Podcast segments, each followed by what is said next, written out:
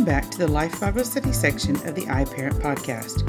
Our goal is to let you know what your kids learned in LBS today so you can connect with them this week and help them apply what they've learned. Today's Bible lesson picks up after the angel Gabriel announced to Mary that she would be the mother of God's son Jesus, although she was a virgin. Gabriel said, With God all things are possible. Mary's relative Elizabeth was also pregnant, though Elizabeth was barren and well past childbearing age. Mary hurried to visit Elizabeth to share in the joy of their miraculous pregnancies. Mary's arrival brought great joy to both Elizabeth and Elizabeth's unborn baby.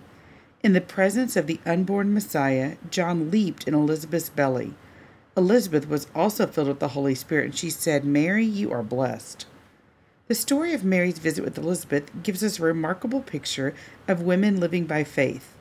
Being a young, unwed pregnant woman could have caused Mary to worry.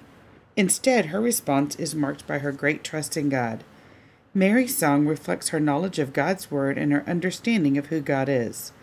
God kept his promise to Abraham and his descendants. The coming of the promised Savior was good news. Before Jesus was born, people rejoiced and praised God for his son. Mary and Elizabeth worship God because of Jesus. Be sure and check out the family activity page on this email it includes a fun family activity you could do to help a pregnancy help center, such as the Source for Women, and some scripture verses to read. We are praying for you this week as you disciple your children. Know that we're here for you, we love you, and we consider it an honor to serve the families of First Kids.